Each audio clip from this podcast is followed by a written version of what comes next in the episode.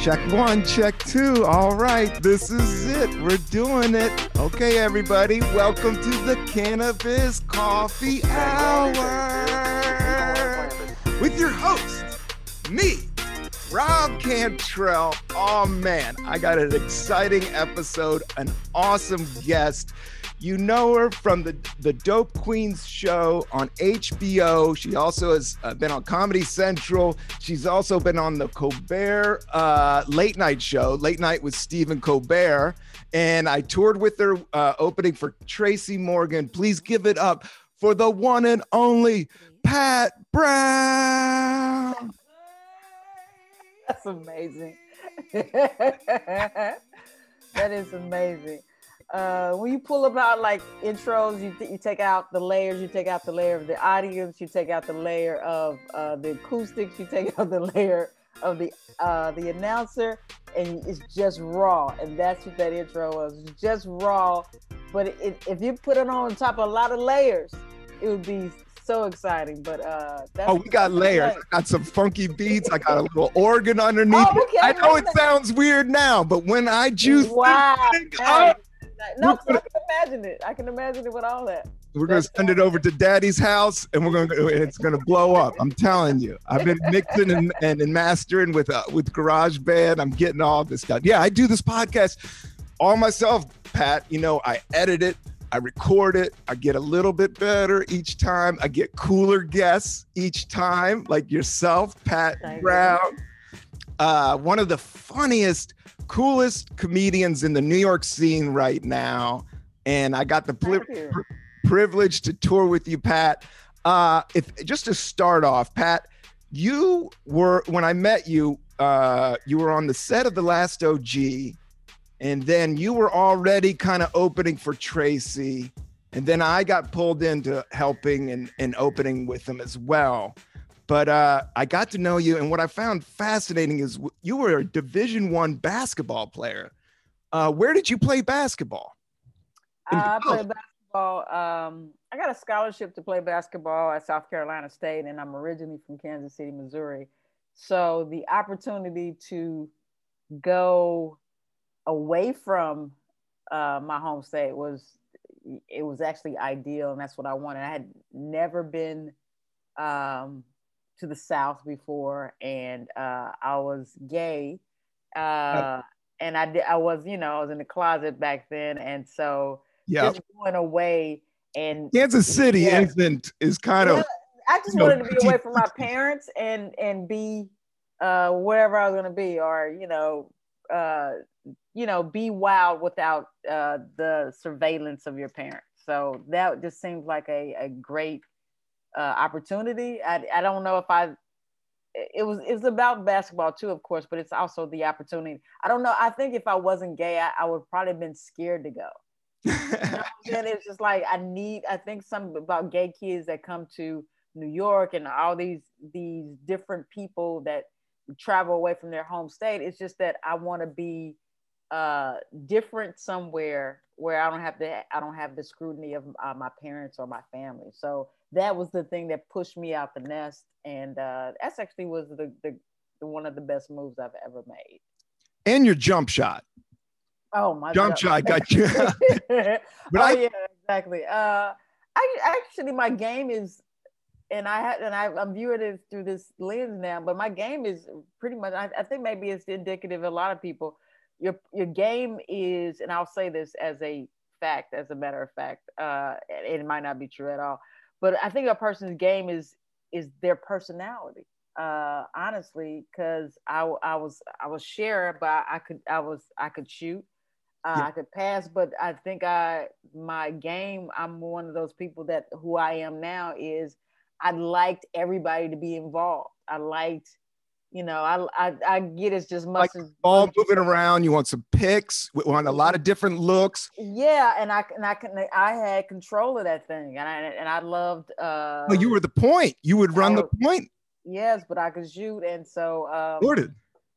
So that was. I think that's who I am as a, a person. I like connection. I like. uh It doesn't have to be all about me. It has to be all about us women and, and enjoying the the the the process and and getting involved. And so yeah, it was just wonderful because it's nothing about a like uh, you scoring as one thing, and then your people are happy for you.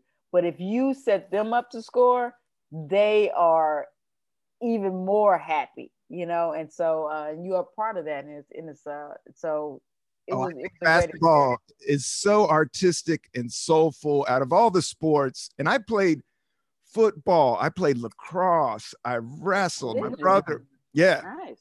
I wrestled. Since, I was the third in the state in wrestling. Um, wow, nice. In, in high school, and then I played public school football, hardcore Friday Night Lights, and from the eighth grade on, but I never was. I liked hanging out with the team. It was all social for me. I was a goofball. I was yeah. never the lead dude. My brother was a great basketball player, still is. My dad played, had a full ride at Virginia Tech for wow, basketball. Nice. But in the 50s, like when they did the, you know, the under the, you know, when they did it this style, when they shot the free throws. I mean, you know, my age. And my dad had me when he was 40. So he grew up in the 50s or whatever. Mm. But I think it's so interesting that you brought up that you were gay and in the closet and that and and I do know that feeling of running away from small town politics or even your home politics. There is a point where you're just like, I'm sick of these motherfuckers. I'm sick of these conversations. I know where everything's going to go. I can't really be myself. So letting go and running to New York, or I went to San Francisco. I ran and went. That's where I started comedy, started doing yeah. open mics. I didn't start in DC. I had all my leftover clowns and goofballs and every all the dudes still living at their mom's basement and shit like that. Like I wanted to get away from those cats. I wanted to start completely new and then go into creativity you know? So there is kind of something cool about that that you got a scholarship. You got that for free. Yeah. I get, yeah i got a, I, I ran away and had a bus ticket. Yeah exactly. They had a uh, a bus ticket that was paid for me provided for me and uh, i knew i had room and board so it was i don't know if i can consider that running away but kansas city is not a small town it's a big i always tell people it's a big cow town meaning it's really spread out. It's a lot of land or whatever. But what I was running away from uh, the uh, the conservative, yeah, uh, you know, uh, kind of uh, the way that our our society in uh, Missouri ran, and then in in itself a smaller, uh, more particular um, uh, weight of impression from black uh, a, my black family life. My mother was heavily into the church, and and let me just say this: my mother is a, a lover of people, but I think she, uh, her like everybody during the times, like gay is whatever it was, it wasn't accepted, and so I knew that. Although I know that I knew that she loved me, uh, I knew my father loved me. Uh, but it's also uh, I, I still was scared to come out um, and didn't really come out until after I got out of college. But uh, I, I, I didn't I, I didn't want I wanted to be everything that I was going to be without having to uh, justify it with my family or have to uh, go through that with my family. I wanted to okay if I'm gonna be this thing, let me try this thing out and if I like it, then I'm strong enough to confront you with it. But if I don't like it, I can just crawl back and then it, I'll pretend that it never happened.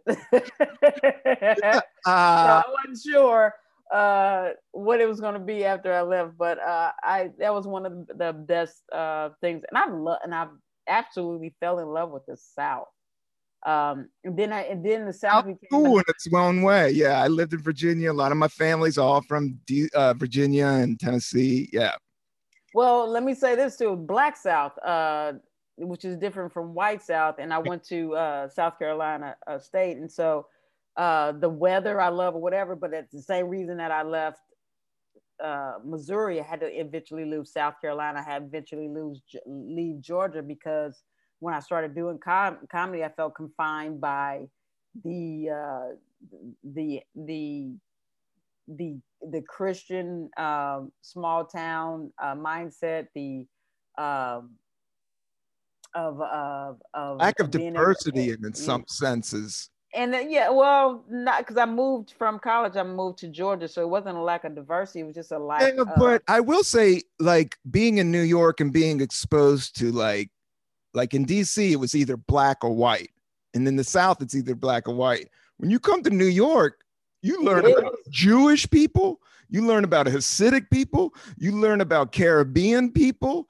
You learn like there's there's it's not one or two. It is here. It's like a prism, like a yeah. prism of different people that I had to even get over my caveman mentality and be like, whoa, there's a lot more going on in cu- these deep cultures than I ever even realized, you know?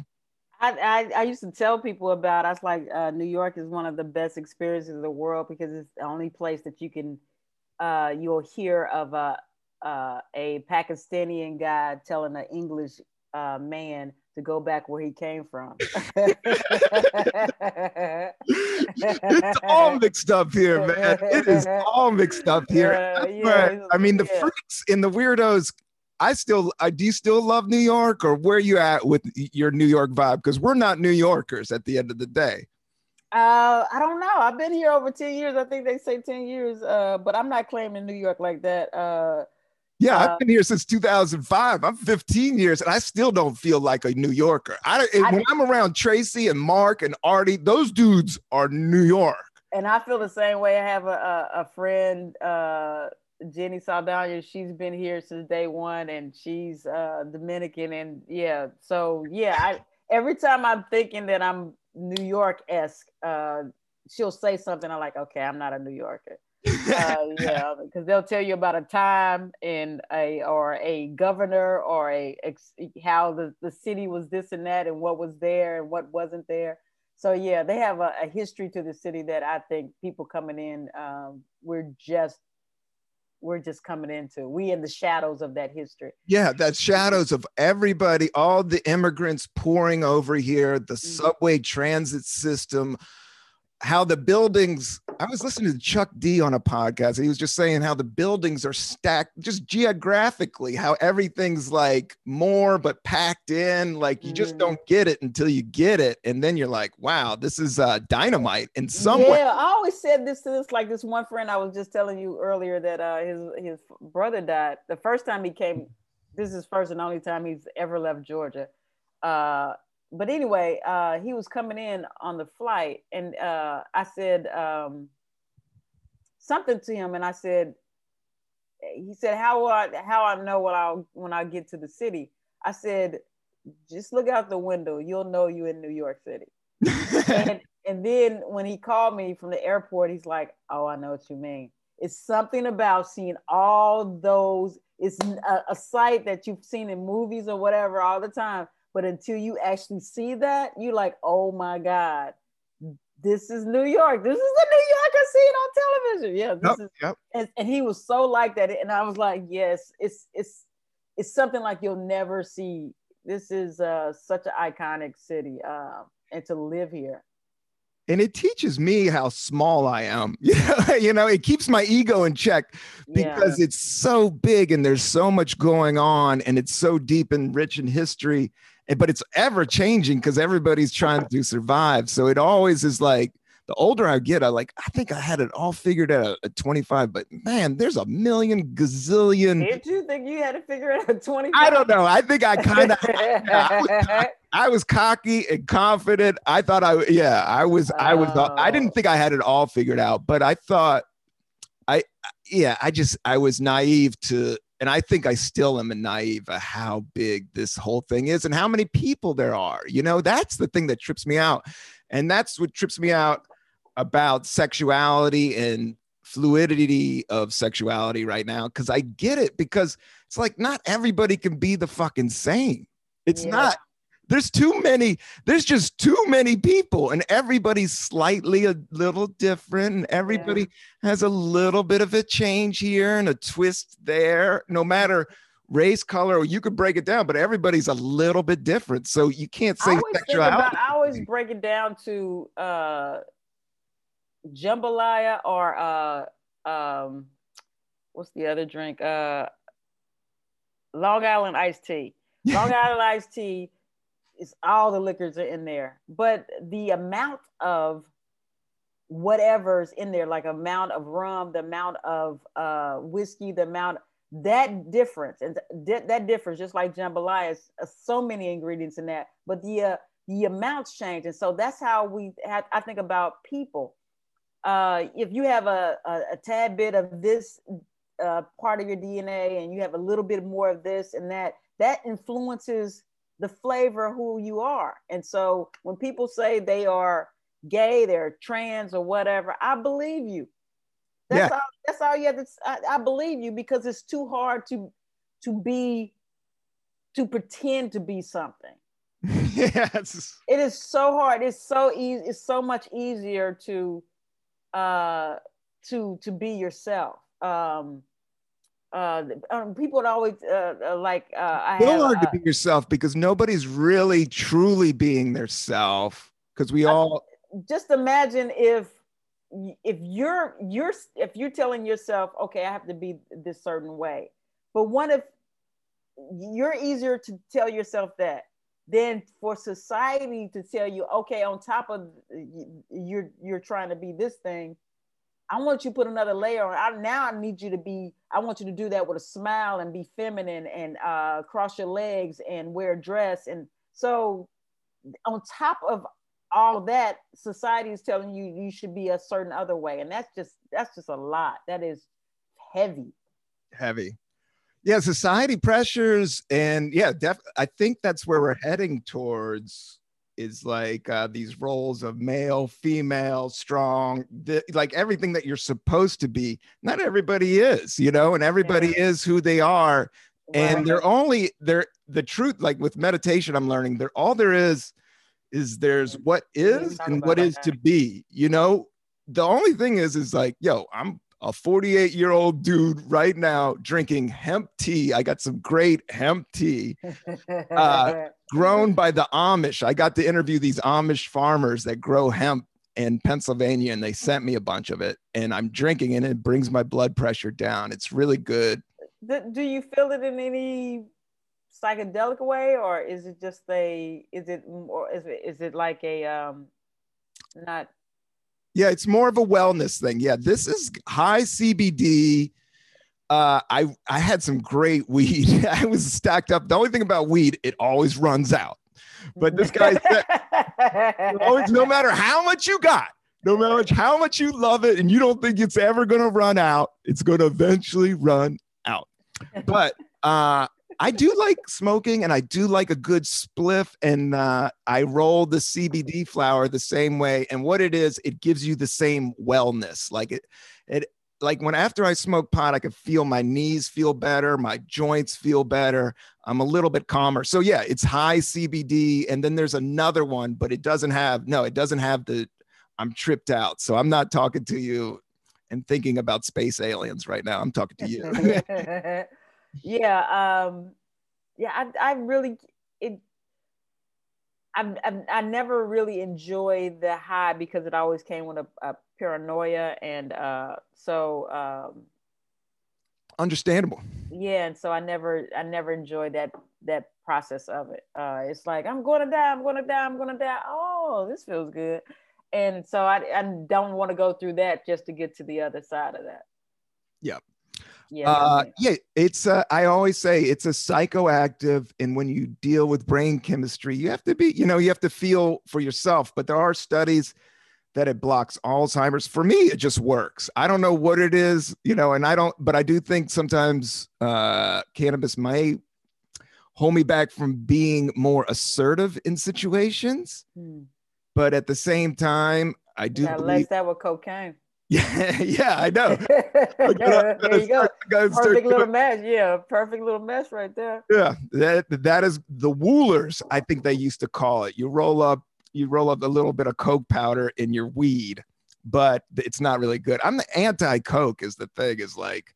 Well, I, I think they're uh, they are op- in opposition of each other because one is a stimulant and one is a depressant, and uh, so yeah, chemically it doesn't is not a good uh, uh, uh, synergy. For, synergy, for but I remember back in the day, I always say is like the best weed before weed got like legal and shit. Coke dealers had the best weed. they, Why is that? Because they had the best money, and then if you're dealing a lot of coke, they you have to have something to come down on. So a lot of coke dudes take like Tylenol PM after like a five day binge. This is like some dirt baggy shit. Uh, they'll take. No, I need this because I I do Adderall from now and uh, time to time, and I crash on Adderall, and so I'm just wondering what what do they do? yeah, yeah, yeah, yeah. The cokeheads used to smoke really good weed to you know calm it all down, but then they would get mm. jacked backed up. So you know the coke and the weed man has always been kind of near each other, but they are polar opposites. I think one intensifies the ego, and there's some just you know coke is just you know it just gets in there. I don't know. I don't know enough about it but I know the travesty it did to United States of America. You know, just like growing up, I remember that Len Bias death and John Belushi death, like imprinted into my brain. You know, and I was thinking about how strong forces of energy both those guys were. Like a comedian when he's 31, just finishing two killer movies, like just drop uh, a basketball player that could have been better than Jordan, just drop, you know, just drop them in their tracks at the height of their energy level, you know? Mm-hmm. So it's like, that's a bad month. you don't want to mess. I don't know. I always took heed to it. Um, but I did, uh, yeah, I found cannabis in coming to San Francisco and away from DC, and it always saved me from drinking, is what I always use, and cigarettes. I don't. There was yeah there was, you know, with being social, there's a pressure to have three or four drinks. It is. And with with drinking, I find I thought having a beer and a cigarette went together. Like they just tasted mm-hmm. good together. It's just that cold, that loose. I get it. That loose social feel is fun. You need it. So did you did you smoke? Did you ever? Yeah, I smoked cigarettes. I did oh, okay. tobacco. I've done yeah. Uh, in Virginia, yeah, I was. Uh, my dad died. said in Virginia, it's, it's uh, required. required. No, my high school, yeah, it was. Uh, I was telling man, there was a radiator. I went to a little rednecky high, and I can't say. I keep on saying that, and I know people from Virginia listen to this, and I have good friends and teachers and everything there. But it was like you know, kids dip Skoal big chews in their uh-huh. mouth during class in the back of the radiators was filled with tobacco spit.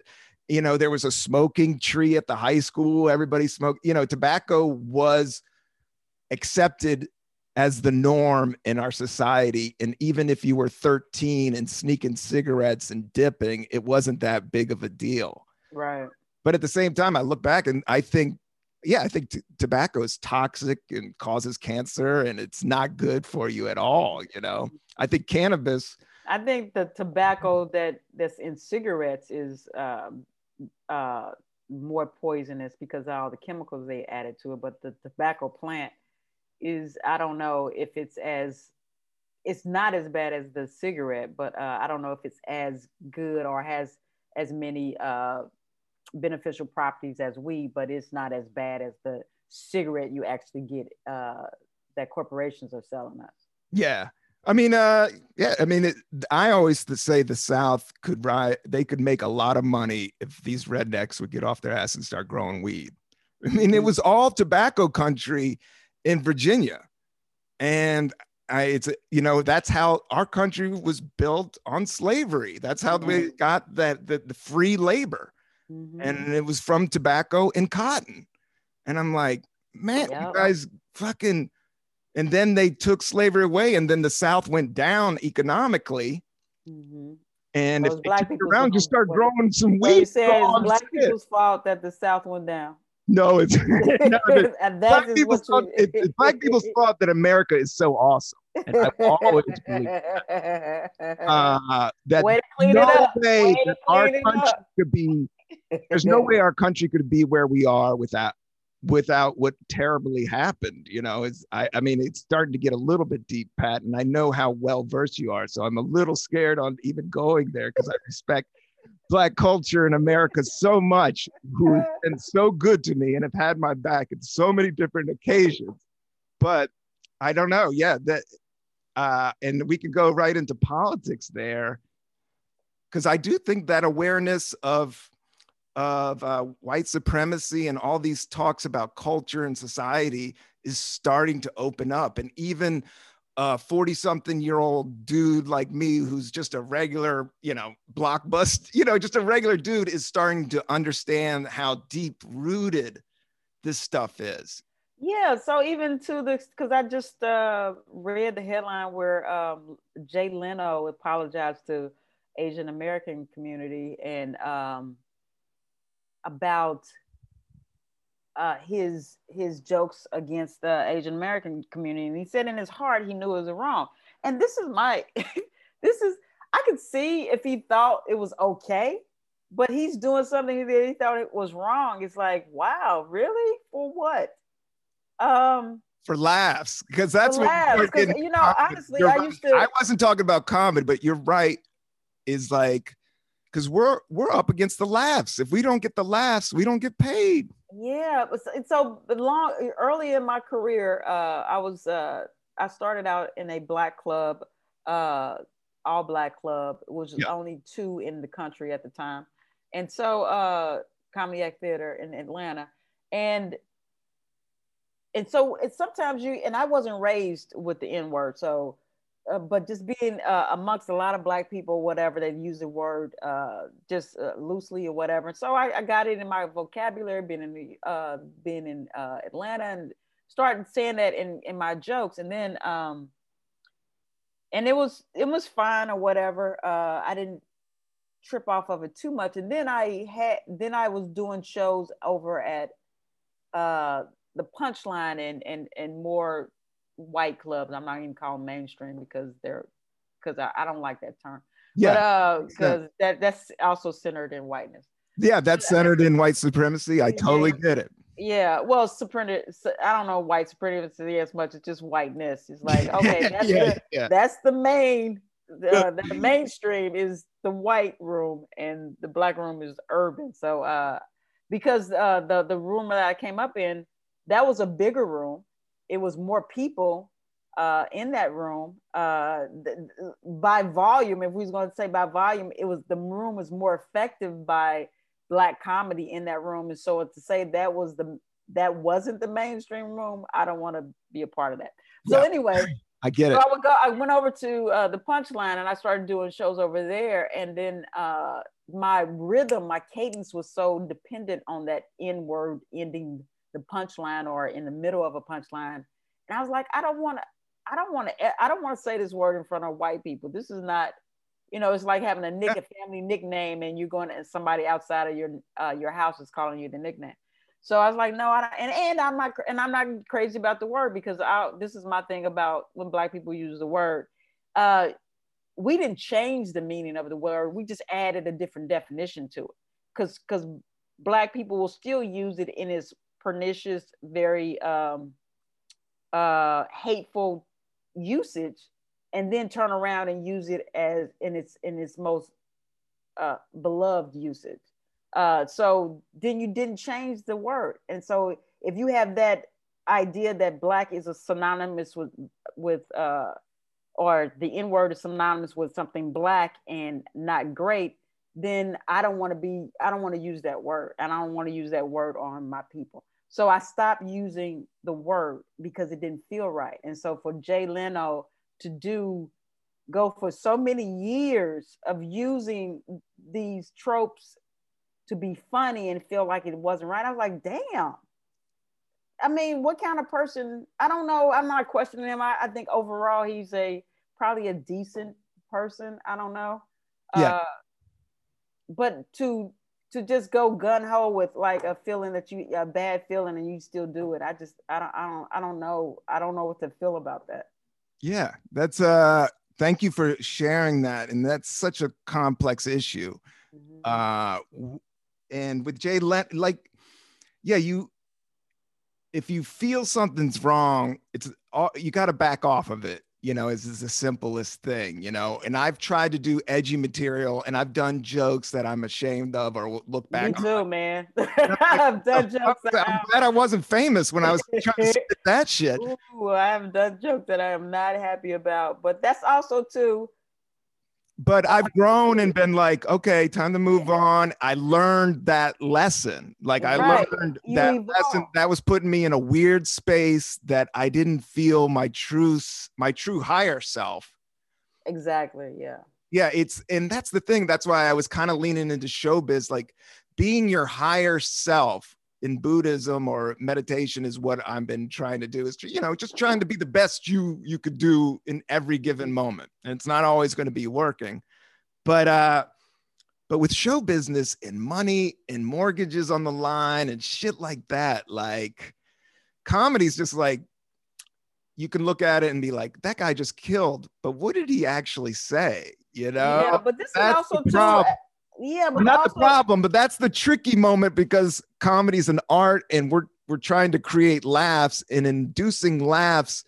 I think it's a lot like martial arts. Like you can use karate to be defense. That's where I think humor is. God gave us humor. It's for defense when shit goes down, mm-hmm. to make this madness that we're living in, trying to relate to each other and get a laugh. That's when everything kind of feels more comfortable and real and human. Right. Um, but you can also flip it you can use karate to fuck somebody you know? You can yeah. use you know and that and that and it looks the same way. It's that same energy you know? It's just like negative energy and positive energy. We're both playing with it but we gotta find the balance you know? And the, like i do have uh a uh a mission statement. I've always kind of had a mission statement how i went about my comedy. Uh like if i I, I never uh, I was I wasn't violent with it. I didn't attack people with my comedy. That that's not who I am as a person, and that's not uh, what I wanted my comedy to be. and a lot of times, you enter spaces, and then I learned this uh, fairly early on, which is a, was a good thing for me because sometimes you get scared about when people shout out, and and then I figured out early on, most of the time when people shout out, 85% of the time people shout out, they're not necessarily being derogatory.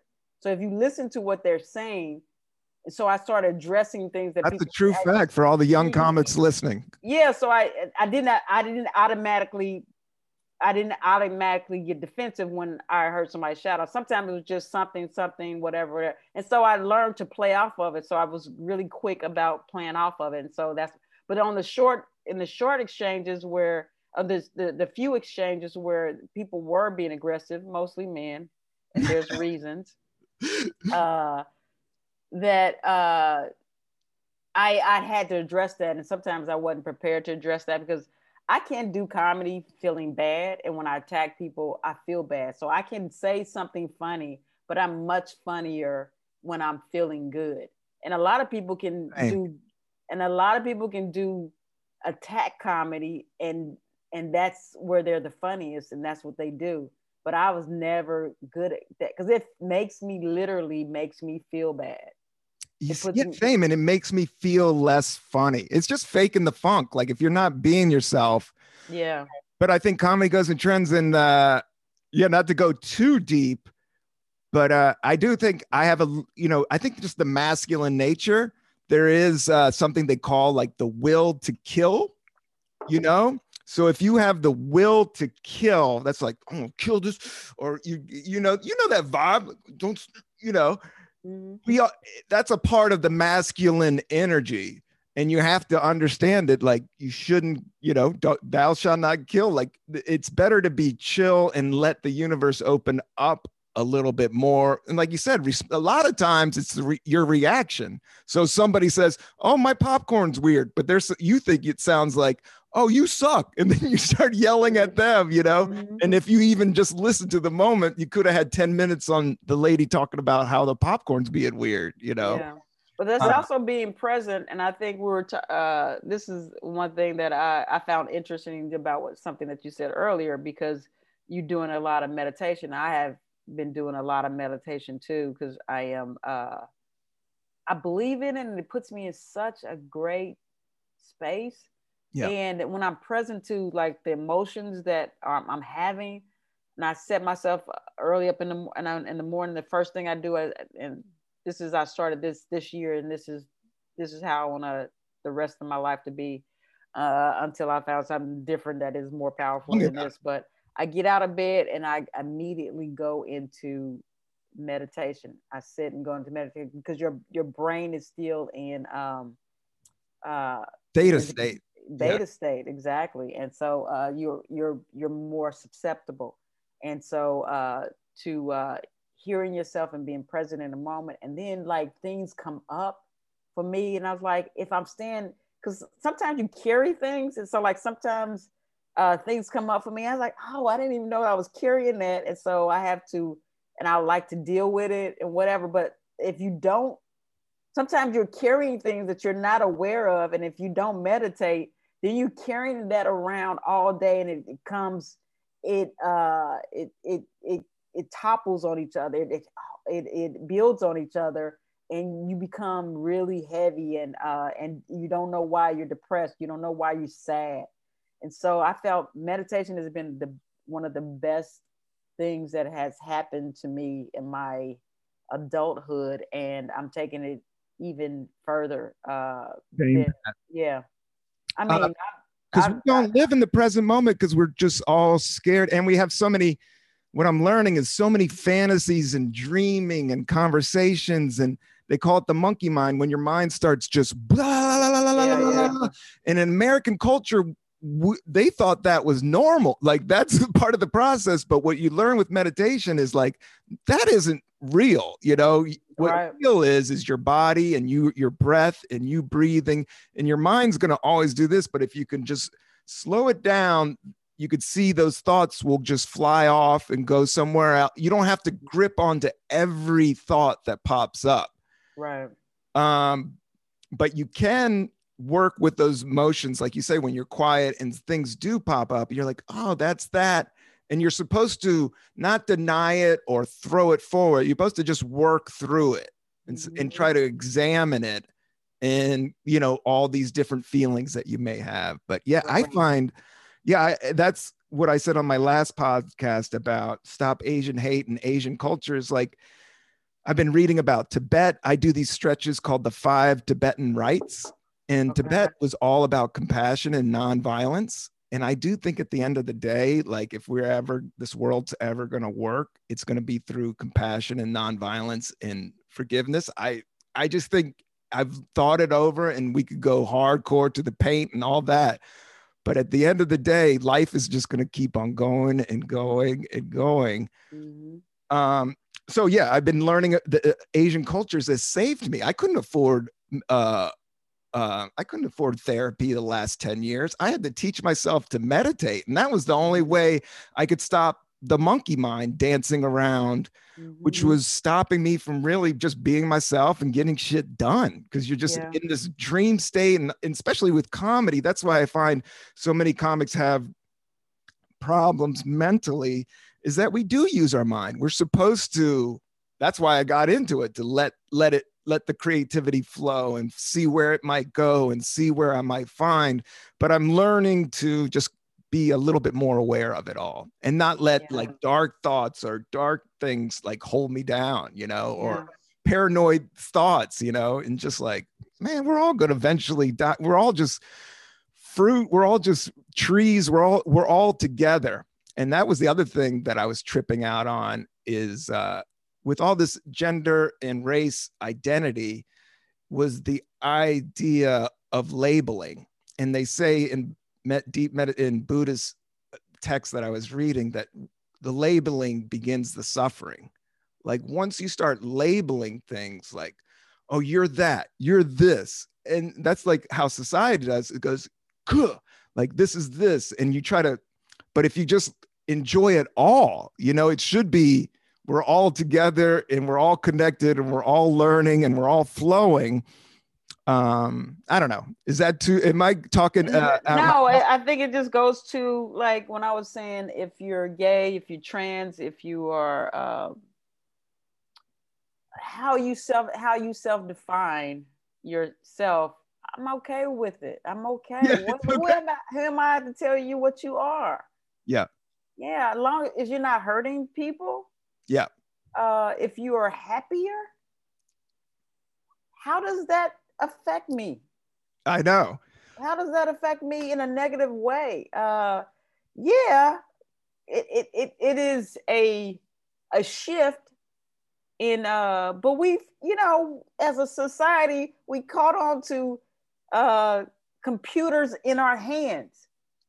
Before when we was growing we didn't have computers in our hand this you know what I'm saying? time yeah everything so, yeah so but we we've we've we've uh accepted that we but we can't accept people who say okay these other uh the way that you define us these other labels doesn't work for us anymore. And so that might be new to some people, but you've accepted a world where uh, astronauts go to, uh, you know, to, to the moon. You accepted a world where we got a computer in our hand. We got accepted a world where uh, uh, cars can drive themselves. And you can't accept me for saying I am this person.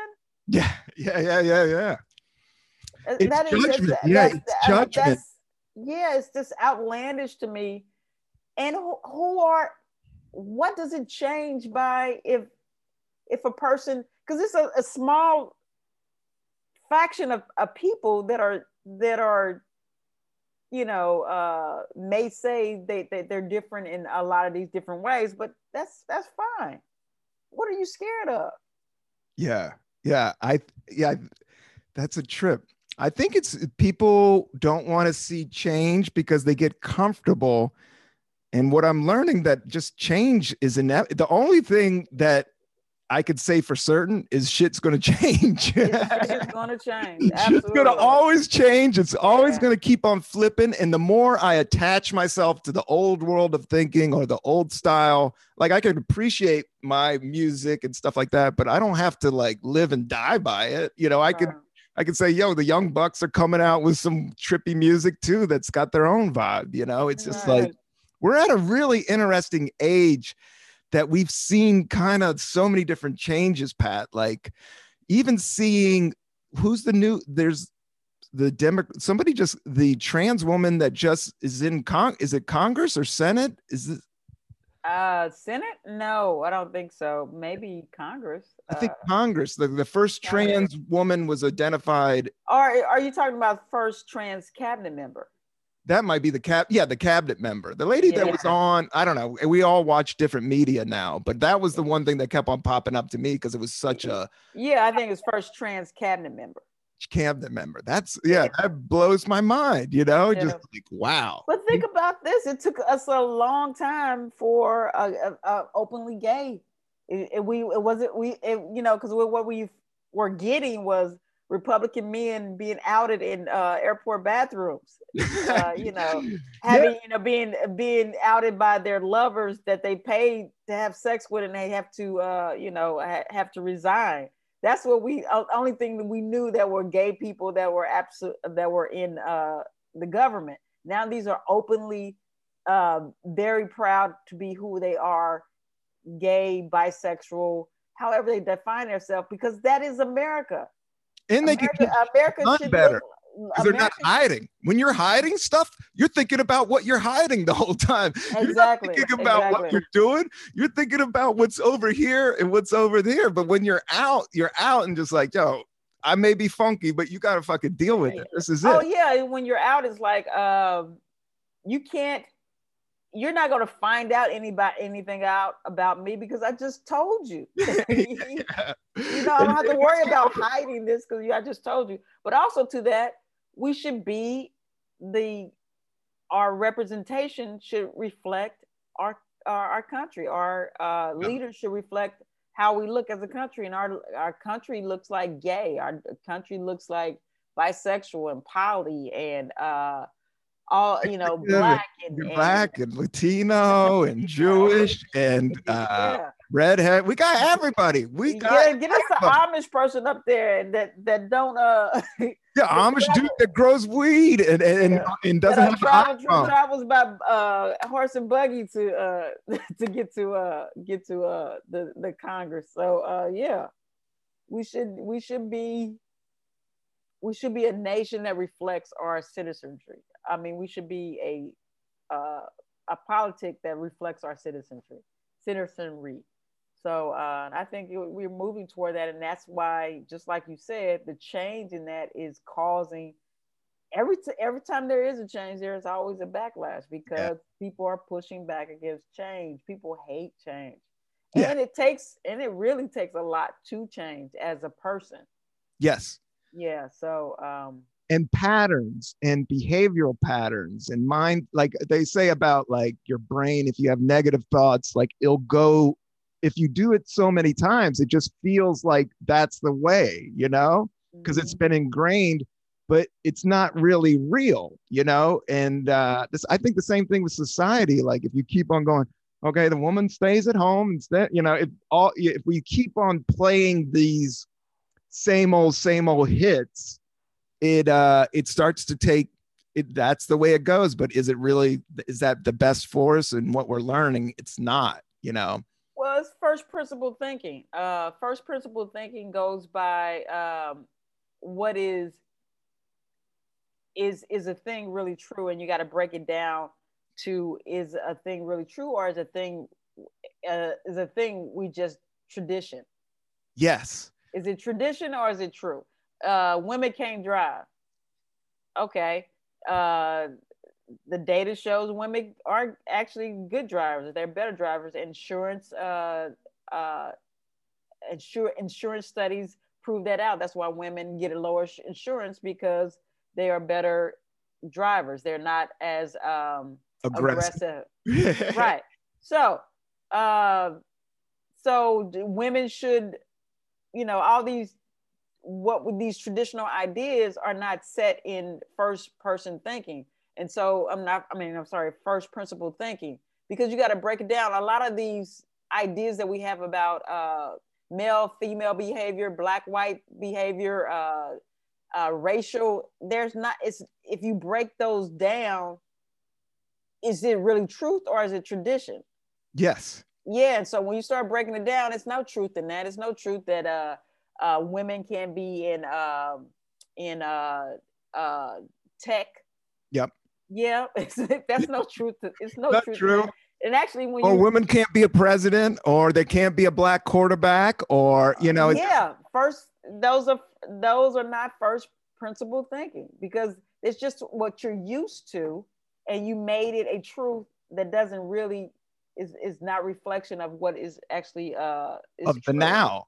yeah. yeah and then of the now like i always say that with cannabis i just sparked a little bit of this is actually all cbd flower but it's all grown outside so it tastes great. I think it'll oh, be yeah. Yeah. I said that i was telling people i went to amsterdam and uh i went to uh uh the the coffee houses which is they what they call uh their smoke houses. Yeah. And uh, they, they have it's literally like starbucks. You have just a uh just different types of uh, different types of weed or whatever. And so, um, what was my point? Uh, how good it's. Oh yeah, bit when I so I got it and how fresh. oh, I was like, damn! I said I've never smoked weed that was that was so proud to be weed. yeah. That's the way the nature wants it, man. Uh, two parents, it uh, played outdoors.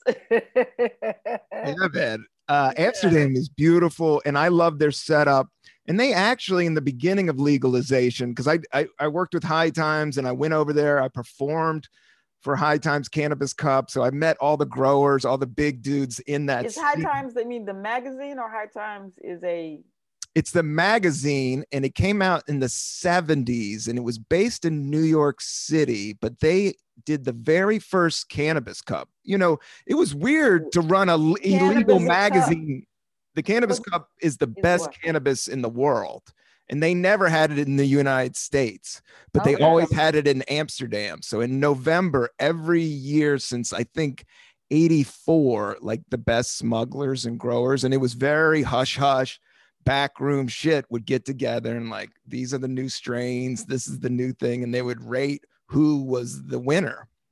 So when I went over there and I experienced Amsterdam, uh, I thought it was just a great way to have a civilized cup of coffee and have a spliff. You know what I mean? It's just like I hope New York City adopts that. Like they just passed a law today, like it's about to go, Pat. This I got this cannabis coffee hour. Serious? I got Pat Brown on here. Buy it up right now because it's when, about when a man is accused of eight sexual uh, sexual harassment charges you will get the distraction of getting uh, legalized marijuana. I know Cuomo had it, but uh, yeah, it's it's hot underneath the co- collar right now for Cuomo. You want to talk yeah. New York politics? What's your what's your thinking? Do you think he was a creep? Do you I, think he creeped oh, up? Absolutely, he's a creep. Uh, but that's what the from the chicks I've been asking. The, uh, the I think he's taken from the playbook of Trump, though. Is like when you find yourself, uh, uh, the news is focused on one thing that is not uh, uh, uh, benefiting you, then you change the story. And so, uh, legalizing marijuana and legalizing cannabis right now is let's t- let's take the focus off me and put it on something else. And Trey and Trump was a master at doing that, changing the. He kept changing the the channel, kept changing the the uh, narrative because he didn't want you to focus on one thing. Yeah. Yeah. Yeah, the New York government. I I, I voted for that girl. I liked her, but there's all kinds. Sex in the City. Yeah. Um, I voted uh, for Sex in the City. I did. Uh, I did a, a benefit with her. Cynthia, I thought Nixon. Cynthia Dixon. Nixon. Nixon. Nixon. And I thought she, she was just like a good Democrat, and she was an artist. And to be a struggling actor actress in New York and then to make it and to get her. I just thought she knew the city and knew how this. You know the the people that are involved in the in in the arts in New York, the ones that are successful, know how this you know, know the museums and know the statues, know the tourists, know Broadway. Like these are major parts of the city that makes the city the city. So I thought, and you know, having a cool female, I thought that was cool. And she was all legalized all day. So uh, I was I, I wanted her. I didn't know much about Cuomo, but when the pandemic hit, I liked his you know his straightforwardness. Mm-hmm. And uh, but now, yeah, it's it. I see what you're saying. Um, but how long do governors last? Like, how long is it? Are they two years? Or they want? Like, it seemed like she it's, just. It's, it's four years, and I and uh, but I don't I don't I don't think does New York limits its terms because he's been a governor for 12 years, right? Oh, you can just keep on going. That no, I no, it's like four years. Every four years, he uh, they don't stop it. Yeah, they don't. You can't. No, he has to. He has to run every four years. But I don't know if there's a term limit. I mean, does he? Right. Can he go three terms or four terms? I don't know. His father, I think, went uh, three, if I'm not mistaken. Yeah. Uh, so maybe he's 16 years. I don't know. I, I have to look that up. I'm not sure on that, but because I know he's he's he has more terms than his father. Yes. So if his father went 12, he had 16, or if his father went eight, then he had 12. But uh, but I think that's also comes with you know being in, in a life where you you're a privileged man, you've been in uh, politics all your life, and so but what you don't have is people skills.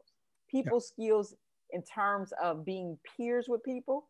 You're you're you're good at bossing people good at, you know what I'm saying? You're good at yeah. telling people. But when you're trying to look for a mate, uh, if a woman on your, you know, you, you you're seeing a person that is used to bossing people that but doesn't know how to talk to people as a human and as without human, the ego yeah. like i've been learning yeah. about the ego and how much in, in with show business and everything yeah I, yeah i could totally see that and I think, yeah, he's a career politician. That's what I kind of did some reading on him. And I was like, oh, yeah, this with politics is such a hard game. It's like it's like uh, showbiz. So so a lot of the the more successful guys are the sharks, are the hammerhead sharks, you yeah, know. And so a lot of those guys have a lot of dirt on them, you know.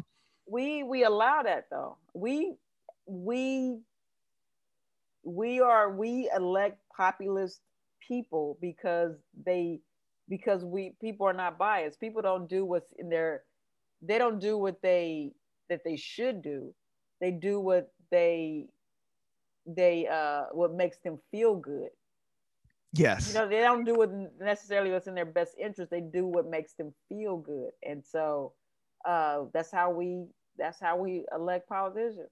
And because Trump was a it's no nothing that he's ever done throughout his life that would have would have made anybody think that he would be a good president.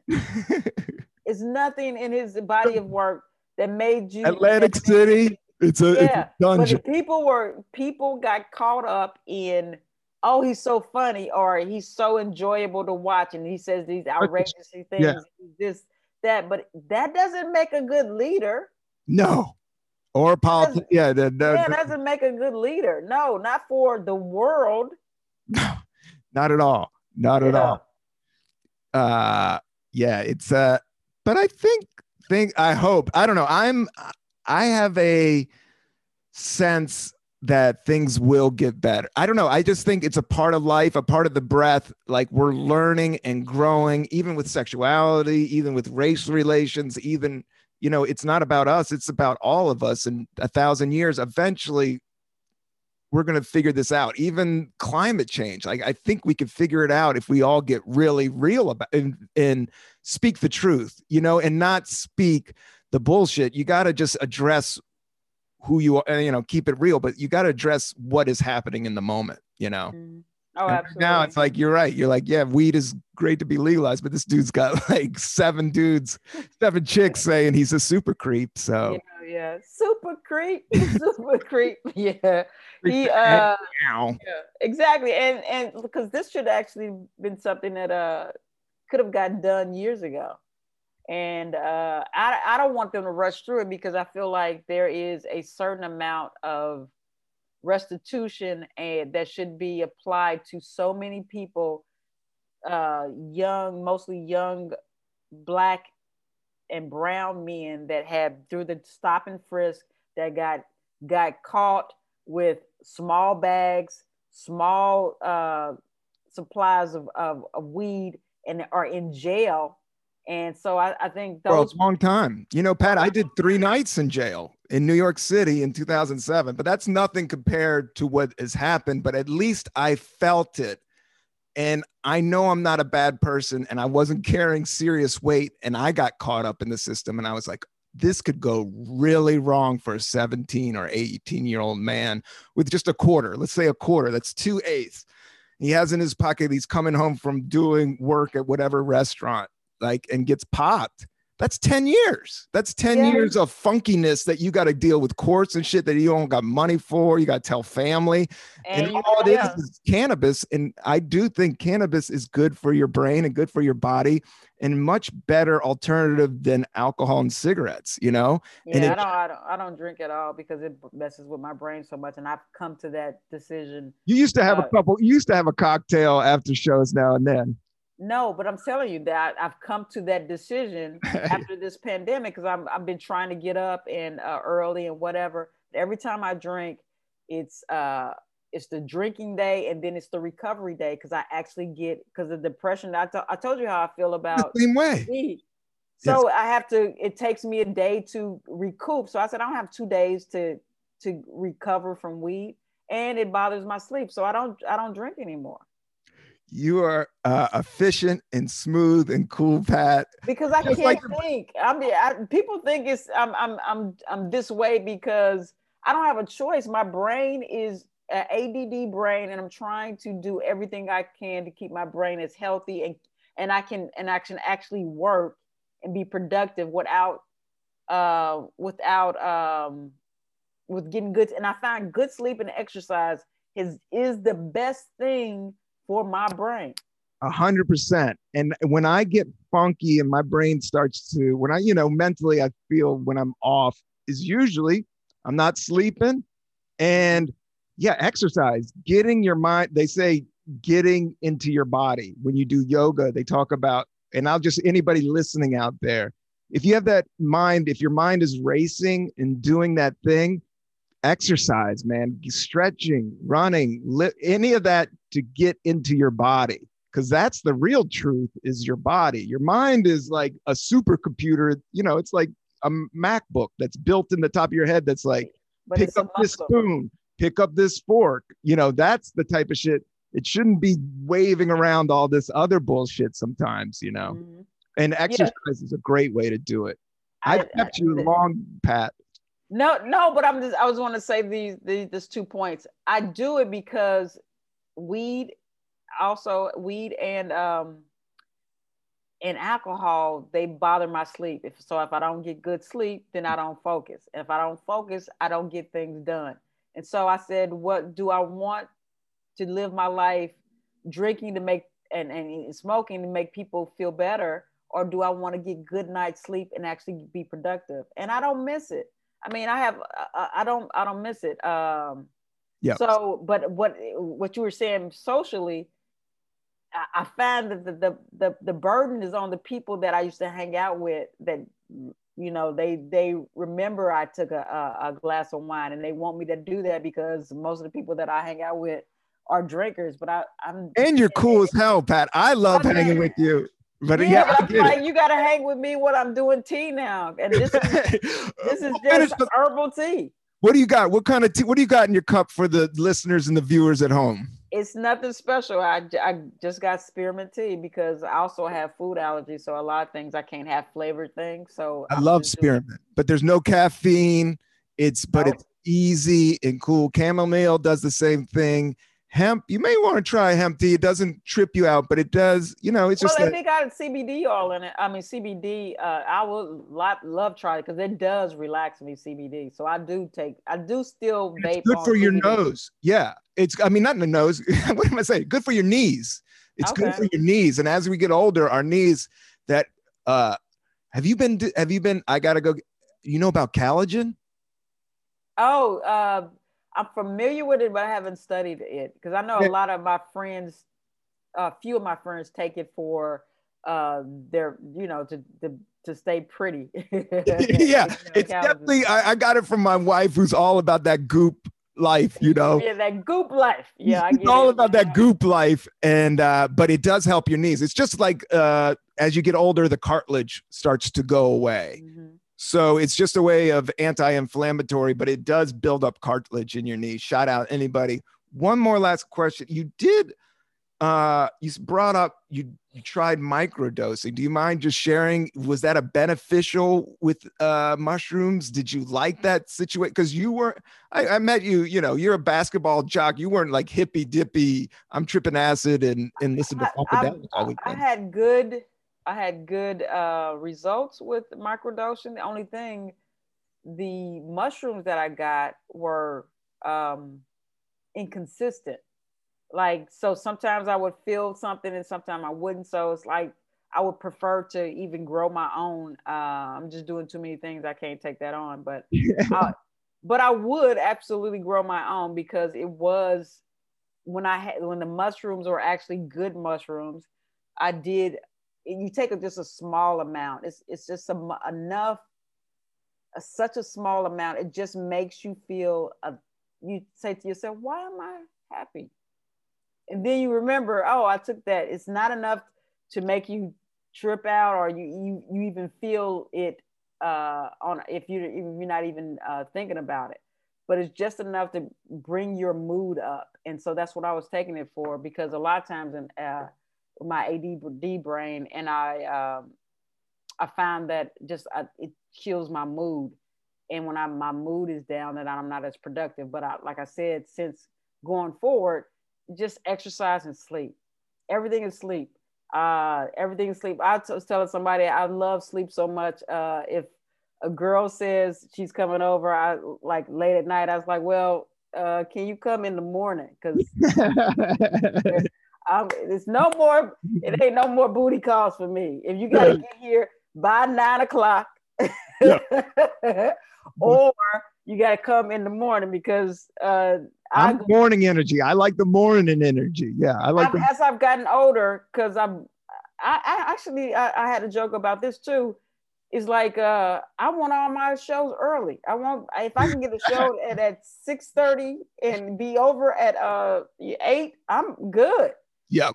See, I, I, yeah, I'm trying to get all those uh, Bill Cosby shows. I know he had some shows that were like 3:30 in the afternoon. Noon, yeah, he got so famous he could sell he could sell out a place like at noon, and and it, yeah, his crowd was. no, but I actually I, I, saw him perform in, in 2010. I think it was 2010 or something like that, and 2008, and uh, it was at four o'clock on a Saturday. that is perfect, and he did two hours. So imagine six o'clock he's probably at home at uh 7 30. Yeah, and he already had a dinner too. Yeah, that's what I'm saying. I was like, that's those early times. Uh, let me just say this I don't just want to get back to this uh, and just sure. say that what I'm talking about the marijuana thing that uh, they, I want the I don't want them to rush this because I feel like Black Americans, since we took the brunt of all these uh, uh, going to jail off these small amounts of weed, we have to be uh, that's one way of doing reparations is to make sure that black americans that want to get in the industry are uh, are some of the leaders that are getting into the, the weed industry in new york meaning selling it and and uh, because we've been uh, disproportionately affected by these these stop and frisk in jail for small amounts of weed. So I, I think that could be one way to also uh, help the community. Uh, and everybody, that's I always always argue this point with people, and then they understand it. There's no difference between how drug use among black people and white people, but we got the higher drug sentences.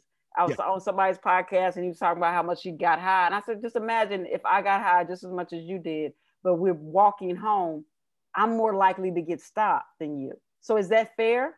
I mean, that you we both get high, but I'm more likely to get stopped. And so that is not fair to me because uh, they were focused on black people. So in black communities. It's easier, so, yeah, it's an easier bust and they're in communities and uh yeah, but we all but if they're never stopping you, you can continue on your way uh, and then have, live the life you wanted. But just like you said, when you go to jail, it changes your life. Changes your life. Changes you everything. A lawyer. You got some. Some of us, you you don't have the time to to get off bail, so you stay in jail. You might lose a job, and yep. then if you get convicted, there's your life. And if you have kids or you're affected or you were a guy that was watching, uh, you know, the older sister or something like that. So it spins yeah. family and everything's family, you know, the older everything is family, man. Everything's family. So once you start fucking up families, it's like, dude, society is just going to run wrong, you know, once you start splitting up families like that. And yeah, with pot, I used to have an old joke is like with wheat, it's like, you can't, st- people, since the beginning of time, people are going to smoke weed and people are going to suck dick. All right. you can put as many laws, you can put all the laws in the world. But let me tell you, since the beginning of time, people have been sucking dicks. Dicks have been getting sucked somebody's going to be sucking and somebody's going to get their dick sucked all right? That's just that it's built like a it's built like a popsicle. It's just how it is. You don't have to do it. You don't have to same thing with weed. Weed's going to get smoked. We people are going to smoke not everybody. Not everybody's going to suck dick yeah, yeah. But it's gonna be weed is gonna get somebody. Smoked. It's gonna go down. It's gonna go down. Exactly. So you're just setting. You're just setting. You know. You just. It's a Venus flytrap. It's gonna happen. You, it's automatic, and that's why I think it's automatic but, money. But I think that's why they legislate it because yeah. it's money. You absolutely. Money. If they legislate it, if, if it's free, but I feel like you can make just like healthcare. You can make money on doing the right thing. Yes. If you're selling it the, if the government is selling it or if there's a business in, uh, uh, involved in the business of selling weed, then you are making money. Society's making money. There's an economy out of it. Yep. Sell it. You sell it. It's moving. Money is moving. But you're right. If we we need to position, because here's where the old white money is. You know where the old white money is? It's in Anheuser Busch. Drugs is in drugs and liquor. Tobacco and liquor is all the old fucking money mm-hmm. because that shit popped. And when that shit popped, people got uh, generational wealth happen. Exactly. So if we could somehow step it, uh, not somehow, but position people. But yeah, the the right before the pandemic, it was already corporations going in there and doing it, and that's why I always on this podcast support small businesses, support small growers because small business, American small business, this is what we got to build this economy back on, you know. Oh, absolutely. That's why that's why I don't want them to rush this thing through. I want them to do due diligence yeah. and make sure this law is equitable for especially the, the communities that have been most affected by these uh, drug laws. Oh, that's great, Pat. Um, we'll sign off on that. I appreciate your time. We've done over an hour. You've been, to, I, I haven't seen you in so long. Anybody doesn't know, Pat and I toured with Tracy Morgan, rode on private planes together, and had awesome conversations. we did. Did awesome shows, ate awesome food, laughed, and I wasn't high during. I uh, anybody knows is like when I work with somebody, it's professional, and Tracy ain't on. It ain't smoking weed. You know, he ain't fucking with that shit. So I mm. I was dead sober for all drink. that experience and uh, I had the best. I it was still with you guys. You guys were so good to me and so kind, and brought me into you know the world. And I just it, it's one of the things I'll look back on. Pat is touring with you and Tracy, and Artie and Mark and uh, Roberta. It was just such a a privilege, an awesome, awesome privilege that many dudes like white dudes like me don't ever get to have to be the one white dude on an all black but cool you know just a strong show. And I, I, I, even put put away sometimes i don't even know why i brought that up because we're just all great friends and we it was just a great experience pat and something i will always treasure. It was it was really fun. Let me ask you this though. Uh how did you feel when you uh did the um um the show when you did uh the last OG? The last OG. That was amazing. Like I just had, I needed a break, man. I needed I needed something to pop and come. I came to- I came after I think the day that you taped, somebody said, Yeah, uh uh Rob taped yesterday. That's like, Rob taped. I didn't know because I would have been there, but uh, good for now, you. R.I.P. to Mums, who I shared a scene with, who's a excellent Def poet, um, Def Jam Poet was his where he kind of popped out from, but he also was a screenwriter and a playwright. And I got to do a scene with him and Lord Jamar. And I grew up on Brand Nubian. I watched Brand Nubian on Rap City in DC, like I, you know, Grand Puba, all that shit. So that nice. Okay. So that shit, oh, Grand Puba was bigger than Jay Z at the time. Grand yep. Puba's huge in DC. Like Brand Nubian was huge. And we had the, that's the thing about DC. We, we had almost just as good or better hip hop radio stations. So I listened to all that. So to do a scene with him, that was just awesome. And I got the call literally like the night, that was the only thing is like, I didn't have any time to prepare. Like they called, oh, okay. they called me like they, you know, they, it was at the end of the season and they were just shooting, shooting, shooting. And uh, I just, you know, Donnell didn't, they couldn't get Donnell. And then Rob Cantrell, they got brought up. and uh, uh, I made yeah. some money that day. I did a scene and I did it with mom. Yeah. And, I, you know, I met Lord Jamar. I worked with Mark Theobald. And uh, yeah, man, that was an, and to be on set uh, was great, man. That, that, nice. I loved it. I love acting. I mean, I'm not I like little, I like that was good. And I like to build up from there. So I've been doing nice. some Zoom auditions. I've been getting better at it. So nice, nice. Um, that's yeah, me too. I've been doing some uh some uh, self tapes too. So yeah, I actually enjoy it too because it's another way to perform.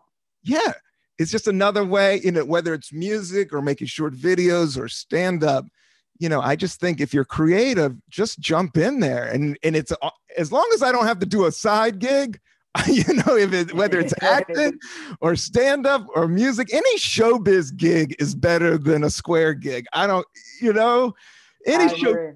Yeah, you got that writing gig. I don't know, Pat Brown. You got a dope ass right. You wrote for the ESPYS. Was that I, it? I wrote for the ESPYS. I wrote for NFL Honors. I wrote for uh, Steve Harvey in the NFL honors this last uh, Super Bowl. How dope is that? Yeah, it was great. It was absolutely great opportunity. And Amazing. this the only thing that was, that was bad this year because I wrote last year for them too. Uh, it was so great last year. Oh, because we were all in the same room, and so I was able to pitch ideas and write ideas with other comics. And I told you I am uh, I'm a person that likes to collaborate. Uh, so this year was harder because of the pandemic, and so we were in a we, we worked remotely or by ourselves, and so it wasn't as fun. But uh, yeah, I'm very proud of it. Oh, I think it's awesome, Pat. And I'm I I just think I, I, anybody that's listening, if you need a writer, comedian, Pat Brown should be in all shows, all auditions out there. And if I was directing a show, I'd have you in it. And uh, we need to get you a Netflix show so I could be your goofy um, weed dealer. uh, I'm working on that right now. Actually, I am working on something. I wrote a pilot during this uh, the pandemic, so your focus, Pat. I love it. And I yeah, you should get because I don't drink. You don't drink. and I get, I'm, I'm, not, I'm, not, I'm not hitting on you right now. I'm just saying you look great. You look thank radiant. You. have always been a beautiful energy to me, and I think I'm just. Oh, thank you, Rob. I feel the same. Oh. about you. Thank you, Pat. Uh, have a great. And, I'm, and I am hitting on you. Yeah. Tell your wife, her too. Come on. Yeah, yeah, yeah. Let's, it, let's mix it up. I need it. Yeah, yeah, Pat. I'll, I'll put right, right into it. You're beautiful. Uh, but uh, yeah, I'm, I got to get some more collagen for my knees if we're going to. collagen, I don't want to throw my we're at that age. You know, throw at it something to throw out. I, I, I, I hit it very softly these days. I don't want to throw anything out. Nice, nice. Man. Uh, but Pat, I love you. I appreciate you. Thank you so much for doing the Cannabis Coffee Hour podcast. It was my pleasure, Rob. I love you too. Keep right. it up. You too and right. I can't wait to see you after this bullshit is done. COVID. Yeah. Promises. Promise. We'll meet up. We'll meet up for coffee. Yeah, we'll get some coffee. Let's do it. I want to come up. You're still in Harlem, right? Yeah, absolutely. I need to, and I'm in Brooklyn. Come down here or come to Harlem. We got it locked. Go okay. Back. Cool. I will. I would love to. I, I don't get down to Brooklyn as uh, I don't have a reason to go to to Brooklyn as much. So I would love to. Now you do. Yeah, come out. That you know what just opened last year. It's dope. Is Grill? It's a Jamaican restaurant down here on Fifth Avenue. Grill. It sounds great. it is fucking amazing, and it uh, high-end Jamaican like. I mean, it's the real deal. They got they got Blue Mountain coffee, they got jerk chicken, and it's black owned. It's Jamaican owned and uh, shout out to Negril. I don't get to go. It, it, I don't get to go there enough because of this, but it's right down the street. So we go get lunch over there. Mark can come through. I've seen Mark. Oh around. yeah, yeah, nice. Oh, you guys are the, close to the same area.